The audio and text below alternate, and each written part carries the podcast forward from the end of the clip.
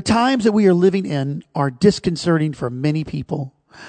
But for the church, we have an assurance that the Lord is in control of all the times and the seasons. His will is being accomplished even at this moment, whether we see it or not. The next few lessons, I'd like for you to grab your Bibles and a pen and paper, uh, pencil and paper, and take notes. And let's investigate and study. I'm going to be teaching from the Bible about our position and how to make our calling and election sure.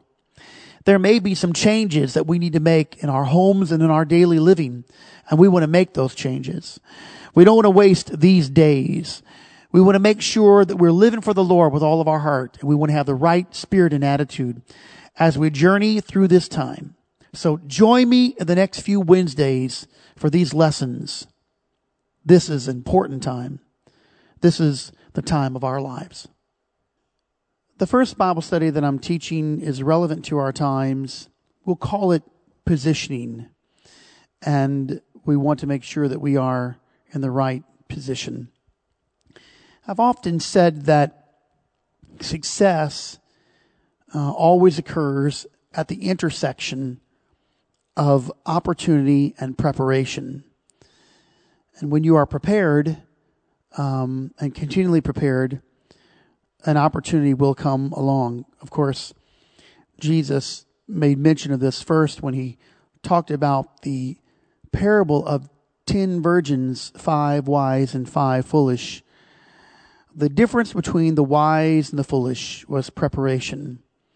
And that was the only difference. In fact, it would, it would uh, stand to reason that within the parable, all ten of them had lived their lives in a very unique way, but um, but very specific way. All of them are qualified, but five were deemed foolish because they were not prepared. So preparation is very critical, and we have to position ourselves um, for the days that we're living in and the days to come. So, because of that, and because of the time that we're living in, this Bible study takes on a whole new um, uh, aspect, a, a, a, a weight, uh, I suppose, um, a soberness that probably we uh, we must not. Maybe I should say it this way: we must not ignore. I'd like to start by reading a scripture, and I'll read most of my scriptures in the King James version, but this particular one I'd like to read from the NIV. It comes from the book of Luke, chapter 17, and uh, once again, Jesus is talking to his disciples. And he's talking to, to other people around him. These words, they reach very, very far. So, verse 7, Luke 17 and verse 7. Jesus said, Suppose one of you had a servant plowing or looking after the sheep. This is a common analogy. Everyone knows that. Would he say to the servant, now he's talking about the owner, would you say to the servant when he comes in from the field, come along now, sit down and eat? Would he not rather say, prepare my supper? Get ready yourself, wait on me while I eat and drink. After that, you may eat and drink. Would he thank the servant because he did what he was supposed to do or was told to do? So you also, verse 10, Jesus said, when you have done everything you were told to do, should say, we are unworthy servants. We have only done our duty. This is a, a big deviation from the American mind.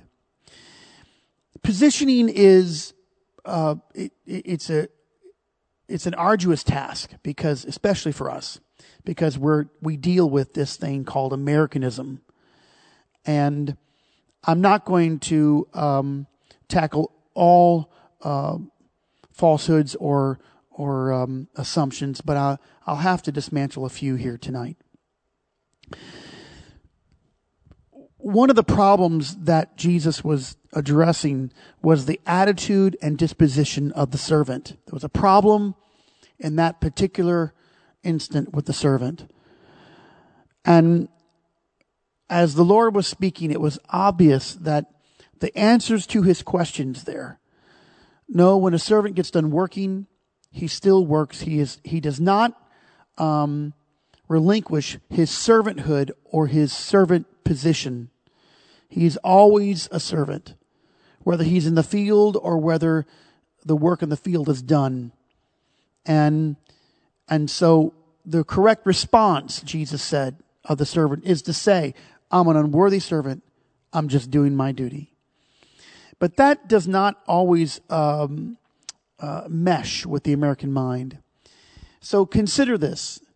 The arrogance of the servant stems from several key points. I'll read a little bit what I typed. He's not thankful. He believes he deserves what he receives because he's due something.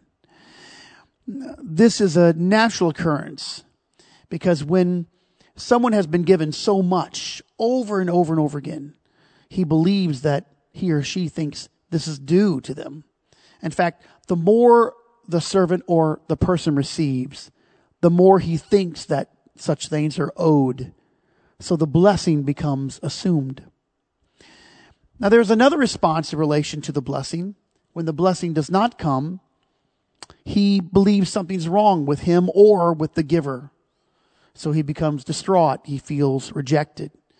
He believes this has uh, the the trappings of tribulation, or maybe it's the trial of his faith.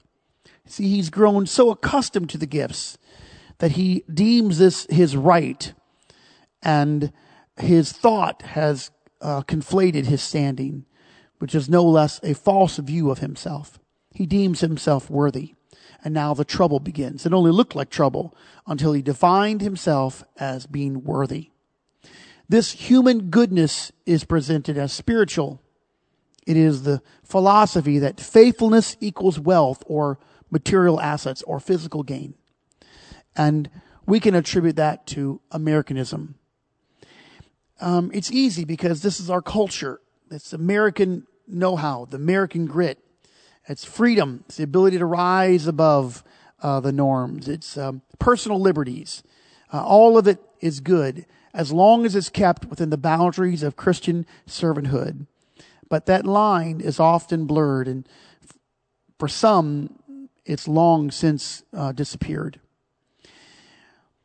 The servant that Jesus was speaking of, when he's done with his duty, he's still on the job. He never clocks out. I don't know how many times I've heard people say, well, I paid my dues. I, I, I have sad news for a few people out there. You never pay your dues living for the Lord. You never stop being a disciple and you never rise above servanthood.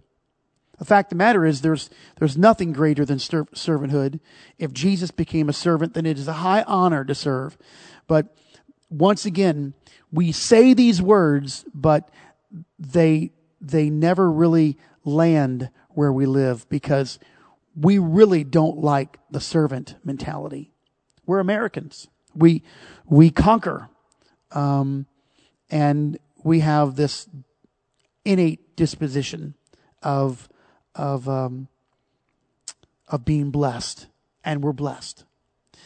There's a couple reasons why, and I'm going to get to some prophetic terms here in a moment, uh, some conversation, but I have to dismantle a little bit here because because we're seeing something unfold before our eyes. Um, and it has to do with our American standing. There's a, a few reasons why why the American church and, and specifically the Christian apostolic churches uh, struggle. Part of it is self reliance.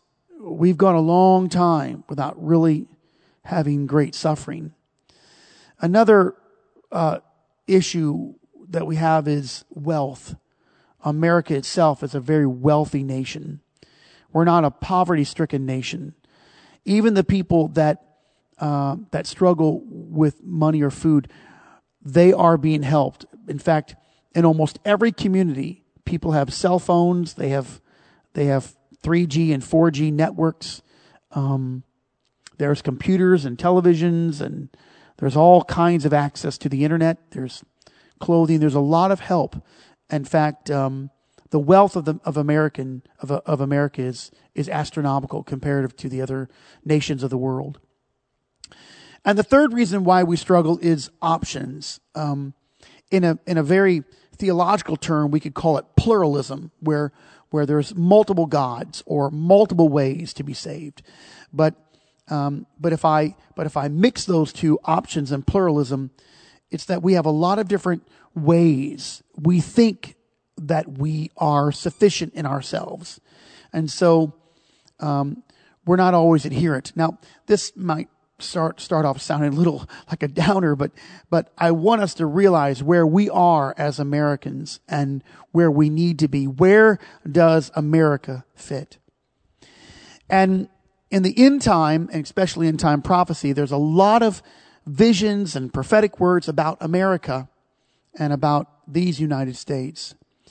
Um, in fact, the more I read through the years, in fact, they, they've they've exploded in the last uh, five weeks. All the prophetic words about America. But I want you to know that America, though it is the greatest country in the world, and I'm very patriotic, I'm extremely patriotic. America was never the pivot of the world. The United States is not um, the pivot point of in of the end time. And while we're blessed and we're and and, and we're we have all of these wonderful assets and and liberties, uh, America is not the pivot point of the world.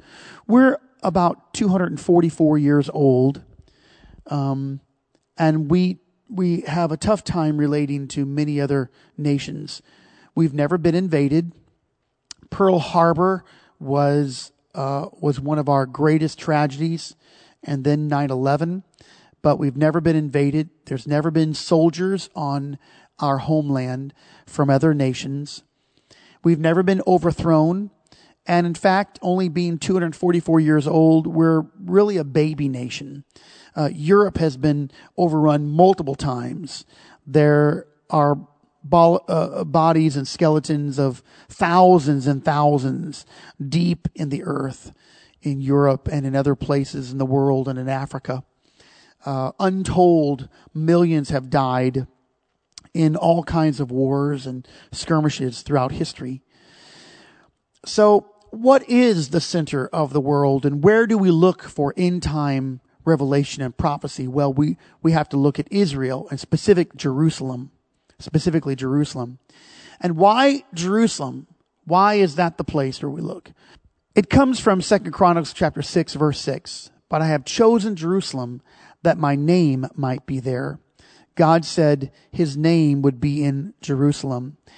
Even from topography, if you look down upon Jerusalem, you could see the letter which represents the name of God in the mountain and valleys there.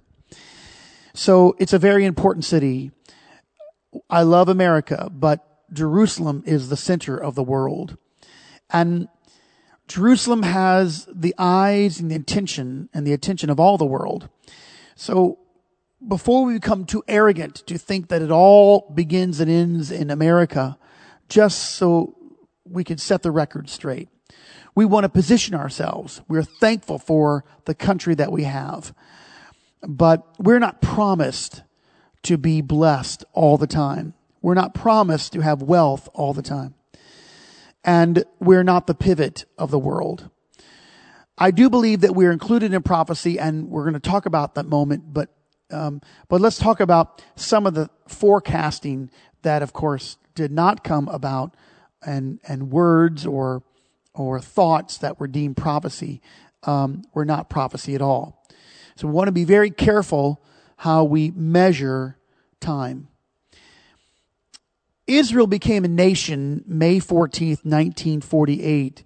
Um, David Ben Gurion um, declared it so. And at that time, I think there was about 600, 800,000 Jews there. Um, since that time, 1948, there's over 6 million Jews.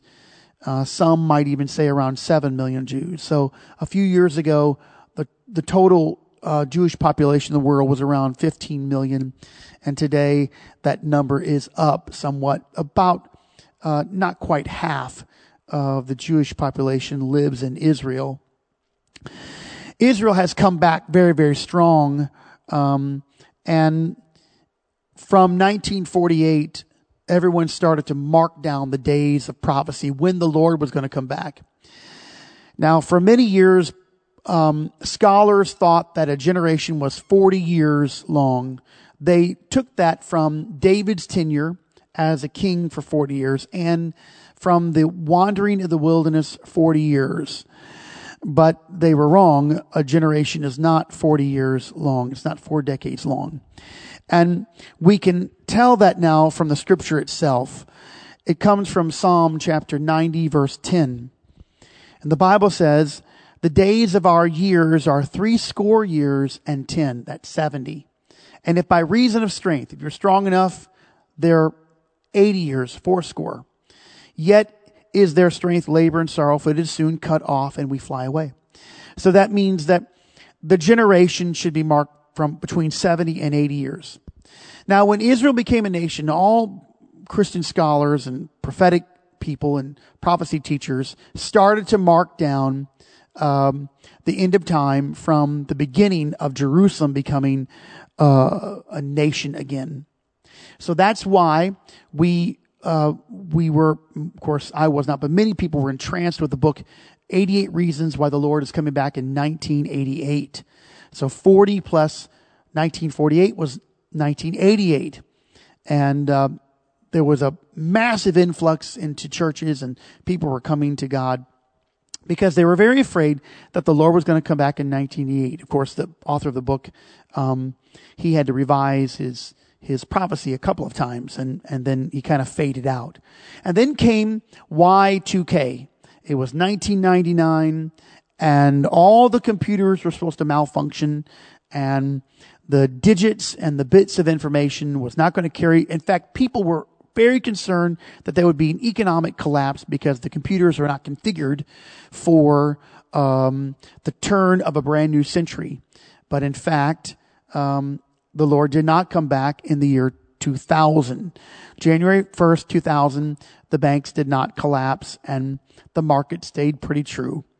Uh, but once again, people were frantic, and they uh, there was a small influx of people coming to churches and and getting ready for the rapture, the catching away of the bride. But that did not happen, and then we started to cruise along. There was a couple hiccups here and there until until 9/11, and then when 9 11 occurred, uh, people were very, very frantic. And 9 11 uh, had great significance when, when the planes hit our towers and a Pentagon and, and uh, uh, uh, one plane was taken down in Pennsylvania in a field, um, thanks to some heroes on that plane. Uh, it shook the world and it changed our world. In fact, it changed the way the Americans lived we lived a little freer before 9-11. All the airports changed. We created a new agency called Homeland Security. Before that, we just had the FBI. And, and so, uh, there was a lot more money spent on, um, on protecting the homeland. What's happening today is also going to change the country and the world. In fact, we've never seen anything like this. If you combine all the world wars and multiple plagues, we've never seen the whole world purposely shut down like it has been now. So certainly something is here and we need to understand what it is. But there is a pivot that we can look to, and that was 1948. It was Israel becoming a nation. And when Israel became a nation, um, there was a a dramatic change in the world because now prophecy could start to unfold. 6,000 years of human history and we could not even begin to understand Daniel's revelation or John the Revelator in the book of Revelation. We could not even start to put them into play until Israel became a nation. And in 1948, uh, Israel rose up and became this great nation. Incidentally, right about the same time, um, some young shepherds threw a rock in a cavern and found what we know as the Dead Sea Scrolls. It was just simply confirmation that what King James ordered to be translated into English in 1611 was true. That the book of Isaiah, that the, the prophets, Psalms, all kinds of scriptures were verified as being real and true. God had preserved the scripture. And so those two combinations of, of the Dead Sea Scrolls being found and Israel becoming a nation launched um, a new wave and anticipation of Christianity. But it was not 40 years. If we wanted to look at this generation not passing, um, then we have to look at what a generation would be according to the Bible, according to Psalm 90, verse 10, 70 or 80 years. Which means if you want to go down that road, then you add 1948 plus 70 or 80 and you get 2018 or 2028. We're right in the middle of that. So I want to be very careful before I tell you that the Lord is coming back between now and 2028. I don't think that we understand um, all of the signs that we're seeing, but we are definitely seeing some signs. I do want to tell you that no one knows the day or the hour, but we can know the season. So we need to position ourselves for the season. So where is America? Where where are we? Um, we're going to talk about that in the next segment. But first, I just want us to realize that we are privileged, we are blessed, and we must be thankful. But, and I know this is really disconcerting for many people because we've been taught that all revivals are going to come to America, that America is going to have this, um, we're going to launch a worldwide revivals, or we're going to be the reason for worldwide revivals. I don't know if you know this, but a couple of decades ago, for the first time in American history, other countries were sending missionaries to American soil to evangelize the indigenous people of America.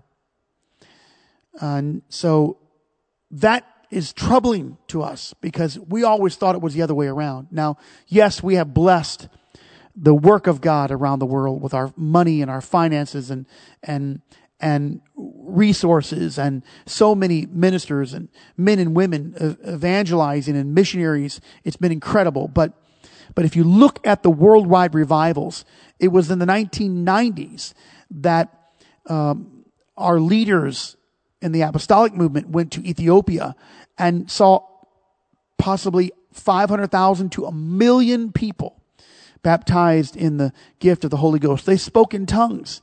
60, 70, 80,000 people conservatively receiving the baptism of the Holy Ghost for the first time. There are reports that there are millions of people in underground churches, um, covert churches in China, millions and millions of people. In fact, in some estimates, it could be that over a hundred million people have been baptized in Jesus' name in China. So America has roughly 320, 330 million people. I dare say that there is a revival going on. There is an evangelistic move of the Spirit, but it may not be in America. It might be in other places. The last end time revival that Joel prophesied about in Joel chapter 2, that he would pour out his spirit upon all flesh. It could be that other countries are going to see this incredible um, baptism of revival. Now, I want it. I want you to know, I want the revival. I pray for it. I pray for it in every city and in every church. But we have a, a few problems. We, we have opulence. We have pleasures. We have options. We have things.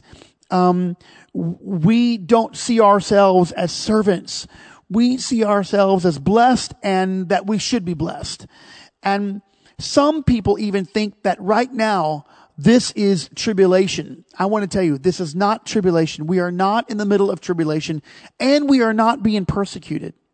Now, I know the reports, I've read the reports just like you have of, of people being ticketed in parking lots and, and, um, and arrests being made or, or, or different things being done, uh, with the law. Uh, we're going to talk about that in a moment, but that's not persecution. Go ask the early church about persecution how they were stoned. James was run through with the sword and bled out and died. And all the Jewish people that hated the Christians, the Jewish Christians, they were happy about it. They had an expectation that Peter would be killed too. Many of them were stoned. The prophets in the Old Testament were stoned. They were, they were left for dead many, many times. Paul wrote of all of his afflictions. He said, a night and a day I spent the open sea. Five times I was whipped, 39 stripes. I was beaten. Paul was stoned and left for dead. The disciples gathered around him at Lystra and thought he was dead. He started to move. He got up and that was persecution. Uh, read the book of Martyr, the book of Martyrs, Foxe's book of Martyrs. Um, Peter hung upside down. Paul boiled in oil, not dead, uh, sent to the Isle of Patmos. And um, it was said that Andrew was crucified on a cross made into an X. Um, they suffered real persecution even talk to the people at the beginning of the 1900s. Those Christians ridiculed. They were, they were outcast. Christianity has been, has, has suffered many horrors. Uh, some historians write that 10 million Christians were killed during World War II. Six million Jews and 10 million Christians. There are, there are, Christianity today suffers a lot of sorrow and pain in some of the Middle East, Eastern countries. So, to say that we are suffering tribulation times or persecution, this is not true. The problem is we've been so blessed, we cannot figure out um, what to do with ourselves when we we go through these uncertain times. These are uh, these are not the signs of perilous times. We can read about perilous times that doesn't mean that, that we want people to perish. The, the virus that is being experienced around the world is horrible and people are suffering and our frontline workers. We pray for every caregiver, doctor, nurse, everyone who's helping. We pray for them peace and safety and, and health and the families that are struggling with lost loved ones. These are horrible things. But as it regards persecution in the church, this is not persecution. We just have our definitions in a little bit of disarray, of disarray. So in the next segment, we're going to talk a little bit about where America is and some of the other countries.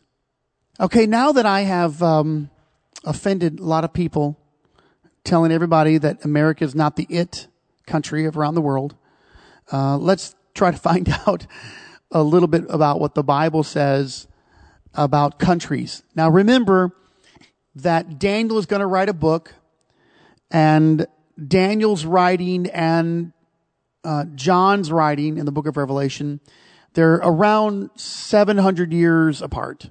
Uh, we believe they're around 700 years apart. They have similar imagery.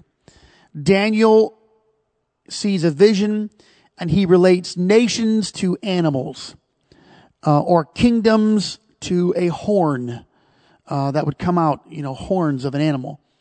So kingdoms are monarchies or nations powers. So before the um, the early part of of the last couple of centuries, these nations that he saw did not exist. So we know that we're at the end of time. We know that these days are close to the end of time. Now we're going to talk later on about uh, pure allegorical thought and preterism, and we'll define those. But um, but we really want to stay here in in reality. What do we know? We don't want to assume anything. We don't want to predict anything. You can predict that the Cardinals are going to beat the Cubs. I hope uh, whenever they play again, or maybe the Cowboys will finally get back into. I don't care. Uh, you can predict somebody will win a golf game or you can predict a race, maybe a NASCAR race. But prophecy is not about prediction. When you get into prediction, you get into big trouble because a lot of people predict things that don't come about. And then what happens is it dilutes the actual word of prophecy. In the Old Testament, if a, if a prophet prophesied something and was wrong, he, he was stoned. He was killed. Um, I can remember someone talking about prophecy and they said, well, I don't really have the hang of it yet. Well, you don't get the hang of it. This is not a learned trait. This is a gift from God. Either you prophesy something true or you're just making something up. So let's make sure we stay in the scripture. And we're talking about Daniel's imagery, what he saw, and how it relates to kingdoms or nations. When he wrote this and when he saw it, none of these nations existed and they didn't exist for thousands of years later. They now exist in our time, which is incredible that in our time, these nations exist. Daniel chapter 7. I'll just read a few verses here. We'll start with verse 3. And four great beasts came up from the sea, diverse. They were different from one another. The first was like a lion, and it had eagle's wings. I beheld till the wings thereof were plucked, and it was lifted up from the earth and made stand upon the feet as a man, and a man's heart was given to it.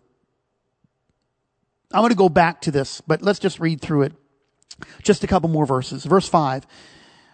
And behold, another beast, a second, like to a bear, it raised up itself on one side. It had three ribs in the mouth of it between the teeth of it. They said thus unto it, Arise, devour much flesh.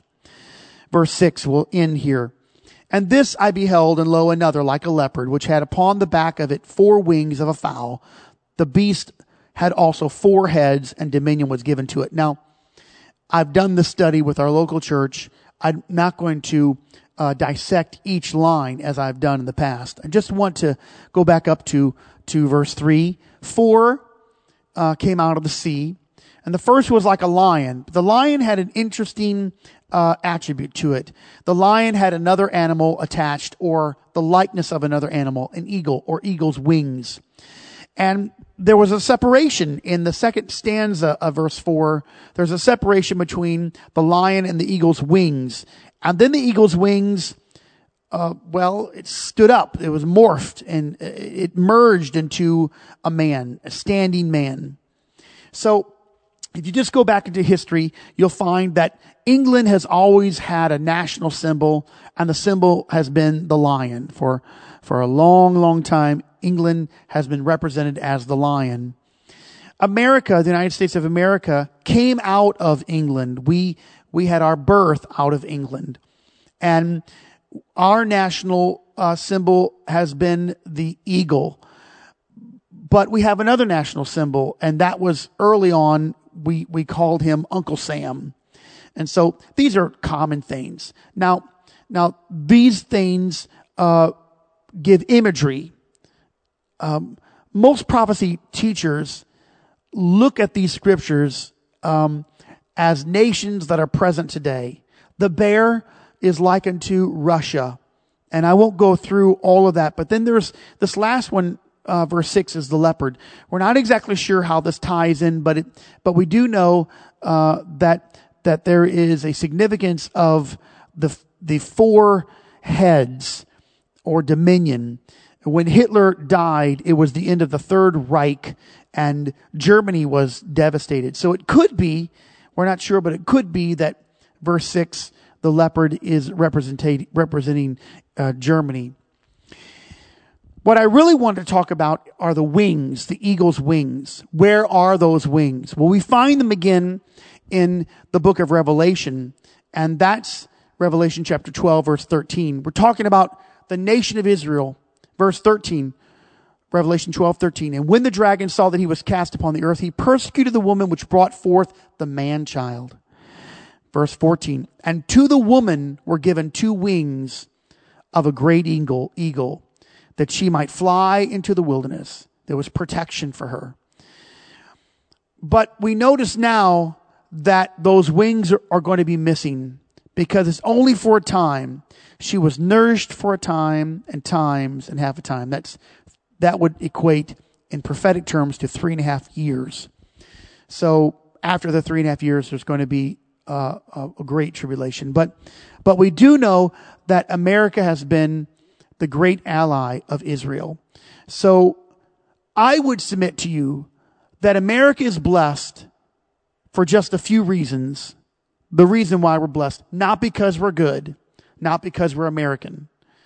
We're blessed. Number one, we're blessed because our founding fathers recognized God. They prayed. The pictures and drawings and paintings, uh, even though our founding fathers had issues and they and and and those issues were rectified over the years, they were praying for God's direction. We began as a Christian nation. I don't believe that we are a Christian nation today, but we began as a Christian nation and we did honor God. And for many, many years we honored God. Only until the 1970s, 60s and 70s did we start to deviate from a God-centered or a Christ uh, uh, centered um, community. We are also blessed because we have rallied around Israel. Um, I may talk a little bit about the Security Council that, that is hosted by the United Nations. The Security Council is made up of just a handful of nations, and all those nations that are on the Security Council have to vote in unison for anything to be enacted. Of course, the UN doesn't have doesn't have much power, as we've figured out, and there's a lot of corruption in the UN. But America invariably always stands up for Israel, even if all the other nations in the Security Council vote against Israel or some uh, sanction against Israel. America has always voted in favor of Israel.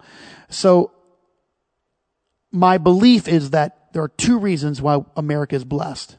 And it has nothing to do with our innovation, has nothing to do with our entrepreneurship or our investments. It has to do with the fact that we have recognized God and that the Bible says that we'd be blessed.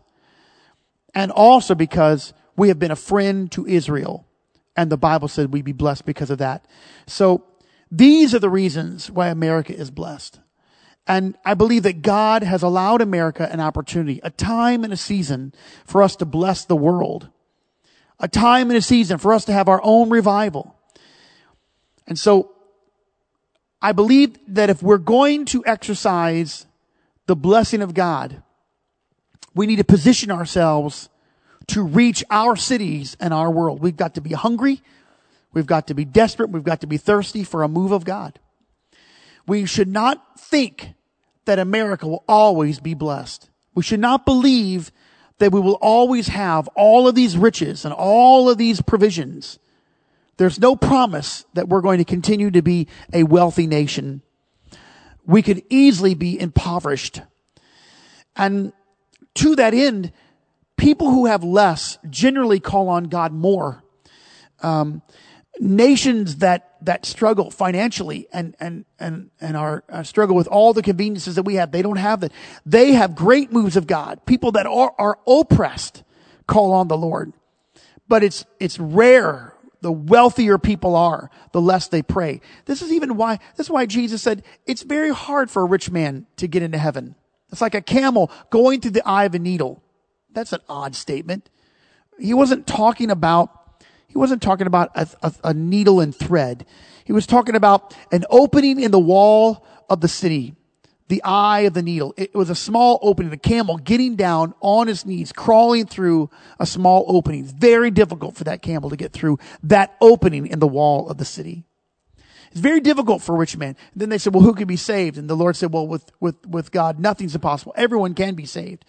But the wealthy man could very well be not just an individual, but a nation. We have it all. We have everything. And and um, we're grappling with things today. Uh, we're we're grappling with not enough toilet paper and and and and, and not enough meat and bread and what are we going to do and and and um, uh, we're talking about social distancing.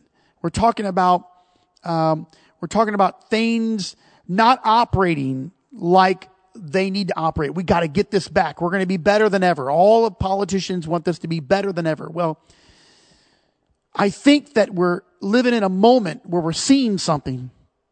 And I want us to position ourselves.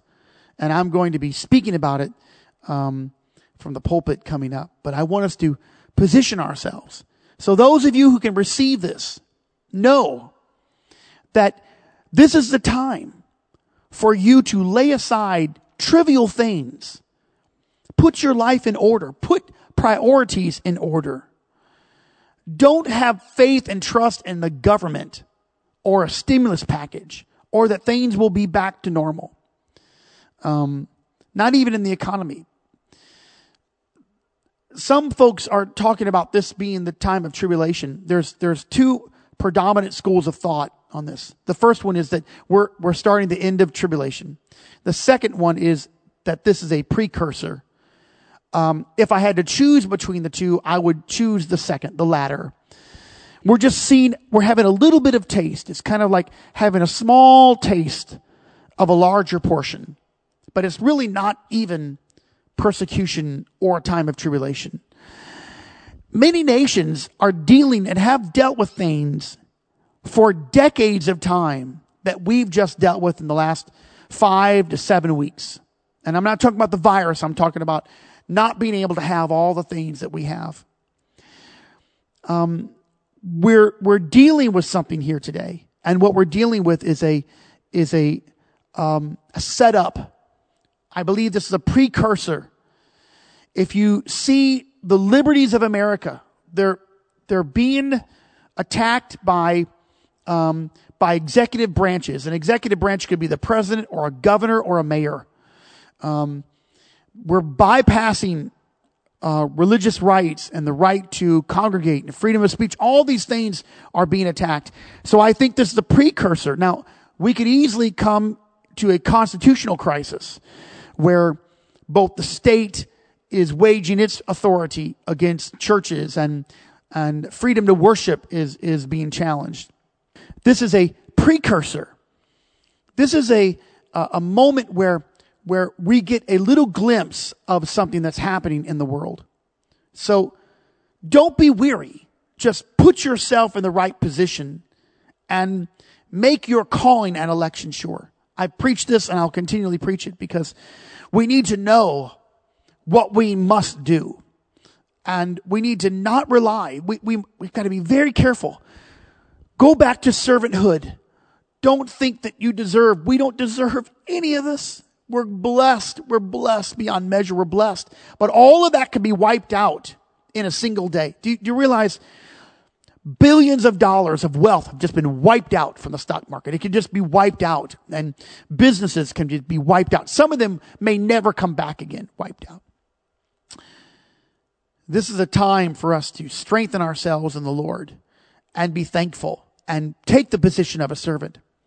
And if you find this time weary, then gather yourself, gather your strength, and take advantage of the moment where you can develop some muscles that have, boy, they, they've not been worked on in a long time. I don't know, I don't know if, if, if this is like, if I can relate to you, but, but, um, we've just we sat in the house too long and we said, okay, let's go running. It's the weather is better and we ran and, and you know, you run a couple miles and you kind of feel it the next day. So I can feel it the next day, but I, I'm, I'm, I'm seeing some other spiritual things. We need to strengthen some spiritual muscles because we've gotten caught up in silliness and trivial things and things that don't matter. And we need to understand what kind of position we need to put ourselves in. If we cannot walk right now, we're never going to be able to run later. Jeremiah asked some questions to God and God, and I'll close with this.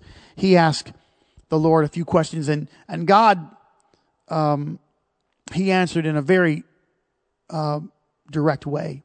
The Lord spoke to Jeremiah in Jeremiah 12, 5. God said, if thou hast run with the footmen and they've worn you out or they've wearied you, how are you going to contend with the horses? And if in the land of peace you trust, you get weary in the land of peace, how are you going to do when Jordan is swelling, when there's trouble? So if we get weary, if we're all just stressed out and we're weary in America right now, if this is the, if this is really hurting us and wearing us out, we need to reposition ourselves and get ourselves in the right place, prepare ourselves, get some spiritual meat back on our carnal bones. Get rid of things in our lives. Take on Christ and the idea of a servant. Because if this is wearing us out, we're never going to keep up when it really gets bad. So, the land of peace. Look at verse 5. We're living in the land of peace. America is in the land of peace. We have great trust in our land of peace. But if we get weary in the land of peace, what are we going to do when there's real trouble coming our way? I would just say to all the church and the people that are watching this, if there was ever a time for you to change the course of your life, this is the day to change the course of your life. This is the hour. I can see the signs of the times. You can see the signs in the sky. We have so many of the elements. Earthquakes. I'm going to be talking about it in the, in the coming weeks. Earthquakes and pestilence. These are viruses. All of these things are happening. It's incredible all over the world. There have been wars. There have been rumors of wars. There's been an increase of knowledge. All kinds of things that, that was prophesied in the Bible, as in the days of Noah. We'll talk about that. All of these things have come about. Those imagery, those nations that Daniel saw thousands of years ago, they're all in existence. The nations are all in existence today. Israel has become a nation. And we now are set up for the end time. So I would just say tonight, position yourself as that wise bride to be, preparing for the bridegroom have your moments with God. Take time and have your moments with God. Gain spiritual muscle and spiritual strength because an opportunity is coming our way and we're going to have to capitalize off of it. And I pray that we will do that.